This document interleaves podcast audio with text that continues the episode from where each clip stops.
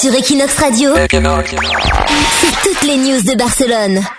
À Barcelone, les gens fortunés en fait se marient dans les musées. hein. Les musées deviennent une bonne alternative pour les couples qui souhaitent sortir de l'ordinaire et marquer les esprits en se mariant dans un endroit exceptionnel. Alors il y a des, or- des organisateurs de mariage qui se sont spécialisés là-dedans pour trouver des endroits uniques. Alors les palais et les musées se louent à l'heure. En moyenne, il faut compter entre 1500 et 8000 euros de l'heure. Oui, quand même. Quand même, par exemple, le rez-de-chaussée de la Casa Batlló se loue 1000 euros de l'heure. On peut aussi se marier au Magba, dans l'espace couvent des Anges. Il faut débourser 6500 euros la journée. Attention, celui est très difficile à avoir. Sinon, il y a aussi trois autres endroits assez connus pour célébrer des mariages. Le monastère de Poblet, l'Observatoire Fabra et le Palais Requesens. Mais les musées affirment qu'ils ne veulent pas se spécialiser dans ce type d'événement. Sinon, si les gens ils ont un peu moins de thunes, ils font comme toi, Leslie, se marient d'une manière clandestine dans le métro. Dans le métro, moins- sur la plage, à l'arrache, voilà. C'est un petit peu moins de l'amour, mais bon, c'est moins cher.